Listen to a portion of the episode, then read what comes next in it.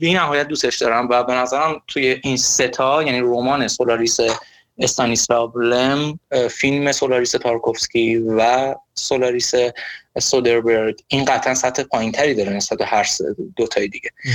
ولی من دوست داشتم با این فیلم قیاسش بکنم. چرا؟ بخاطر اینکه توی یک فضا آره. و قابل قیاس هم و point of view شون یکیه.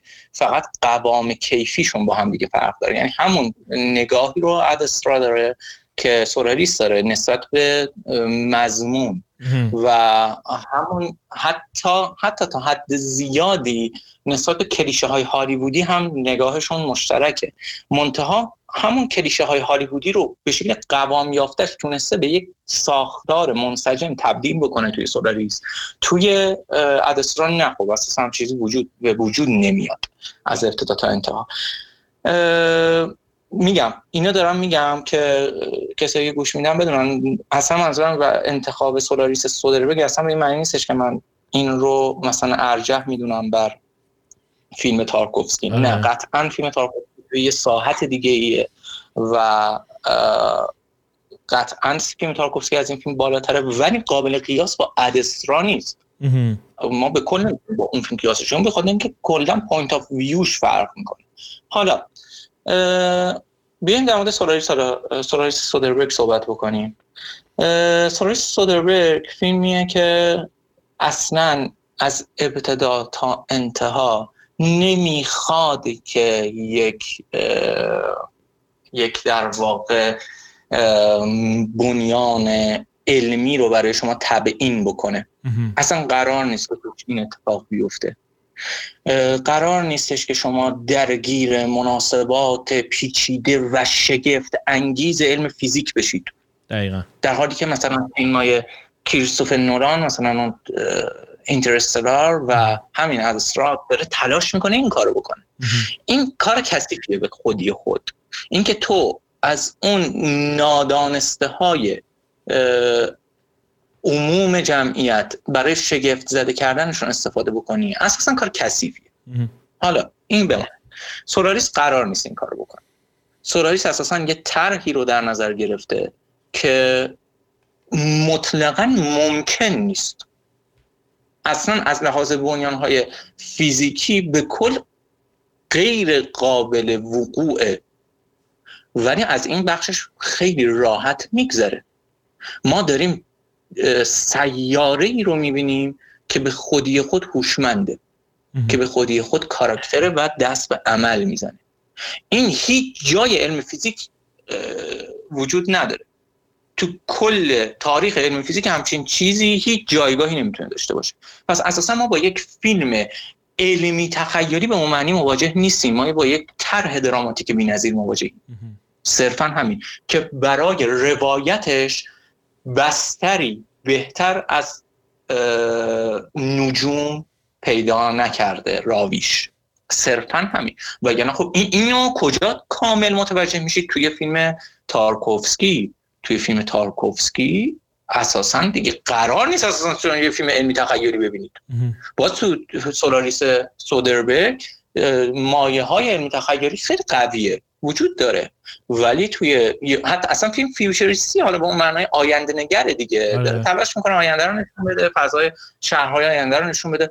سولاریس تارکوفسکی که اصلا کوچکترین تلاشی برای این قضیه نمی‌کنه. یعنی روسیه ای که توش نشون داره داره نشون داده میشه که از توی اون روسیه مردم در عرض احتمالا چند ماه چند ماه و نه بیشتر خودشون رو می‌تونن سوار سفینه فضایی بکنن به یک به یک کره دیگه به یک در واقع سیاره دیگه توی یک منظومه دیگه برسونن در عرض چند ماه کوتاه اون روسیه که توش کاراکتر ما سوار سفینه میشه و در از چند ماه می‌رسه به اون سیاره همون روسیه در هفتاده آره.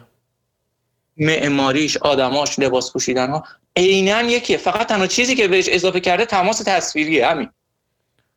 خب اینو... این اصلا چیز عجیب نیست. سودربرگ هم تا یه حد اینو را این کار کرده بود. دقت کنید. آره البته آره. یه جورایی فرارم کرد. یعنی با زرنگی. سولاریس وجود داره. اه.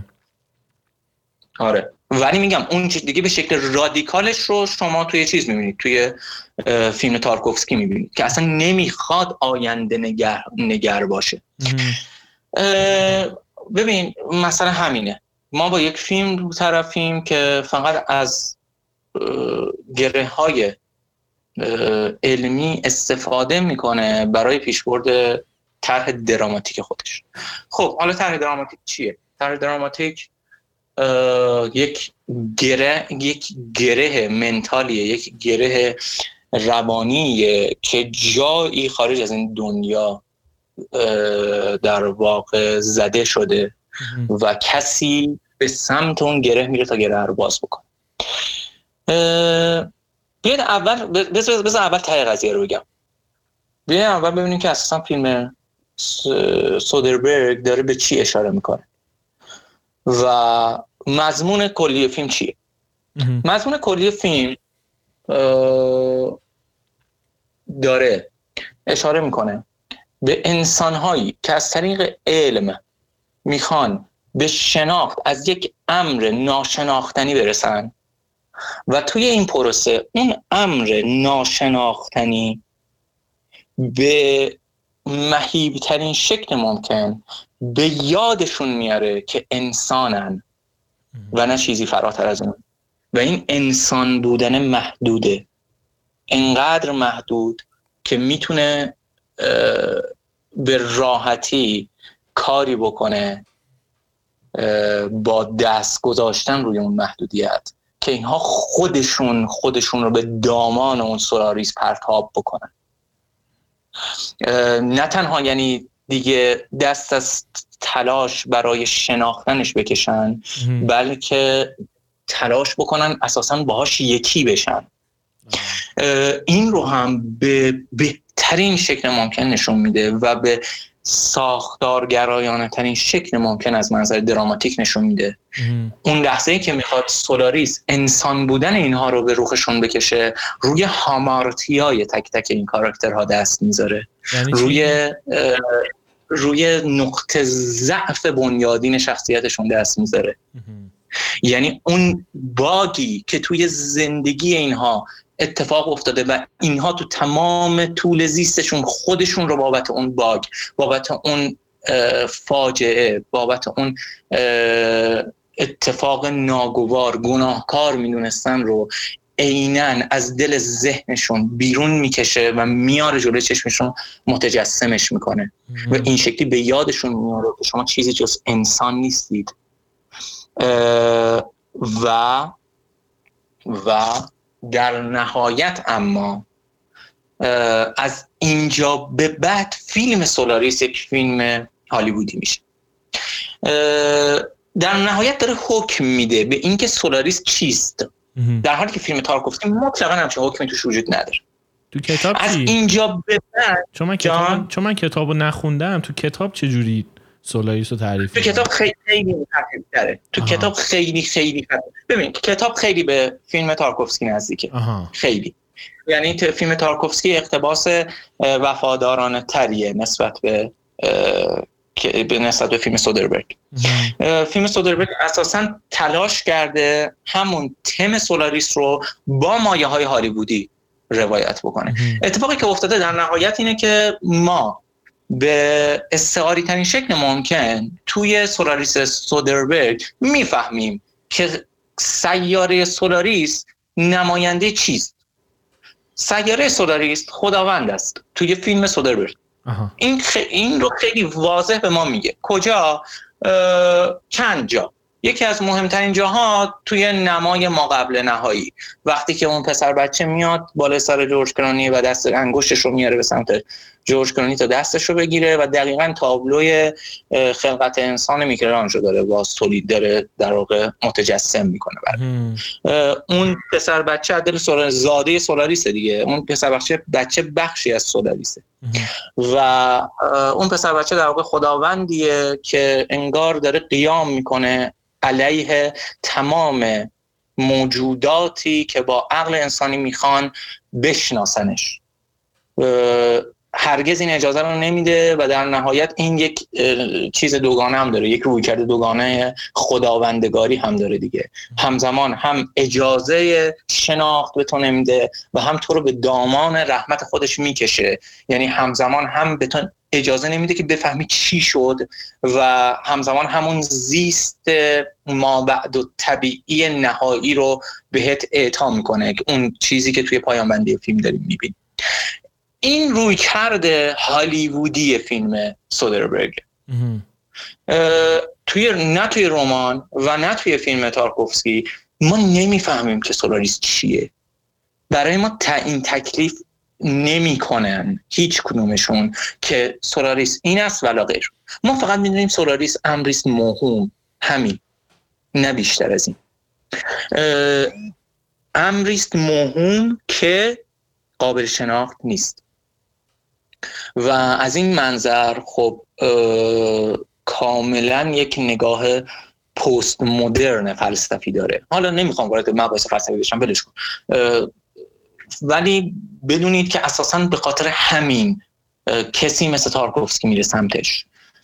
چون که اساسا داره یک نگاه هایدگری نیچه ای رو بست میده و منتقل می‌کنه. نگاهی که اتفاقا برعکس نگاه آمریکاییه نگاهی که هم توی اودیسه فضایی تا حد زیادی وجود داره و هم حالا اینجا دیگه به شکل خیلی جدیش توی سولاریس می‌بینیم. همون تم رو ببینید. حالا چون اسمش آوردم دیگه مجبورم تا یه حد خیلی کوتاهی بگم. ببخشید ببخشید. تو دارم خسته کننده نشه. فقط همین حد پست مدرنیسم هسته معنای مرکزی رو از بین می‌بره. حالا چه اون هسته معنایی علم باشه چون هسته معنایی خود فلسفه باشه چون هسته معنایی خداوند باشه.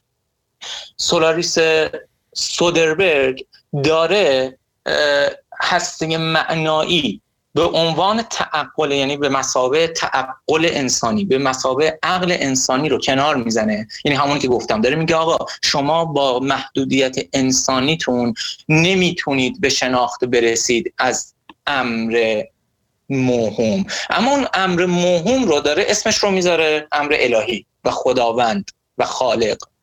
در حالی که تارکوفسکی این کار رو نمی‌کنه.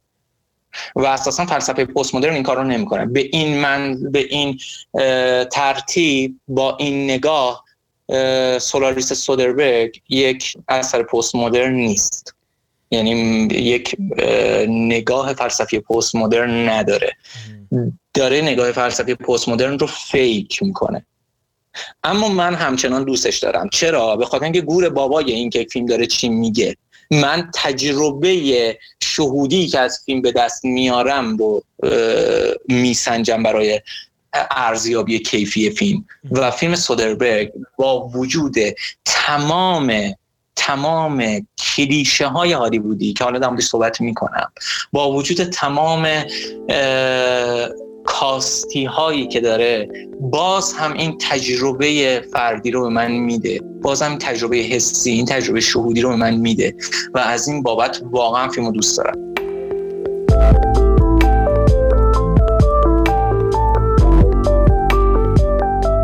سلام من تاها هم این تک صدایی که شما شنیدین یه بخش کوتاه از یه گفتگوی خیلی خیلی طولانی تره که توی کانال اصلی رادیونیست می‌تونین بشنوین. لینک اپیزودهای اصلی رادیونیست توی اپلیکیشن های مختلف توی توضیحات اومده. اگر هم دوست دارین که از رادیونیست حمایت کنین لینک حمایت توی شو نوتس یا توضیحات پادکست هست. همینطور روی وبسایتمون رادیونیست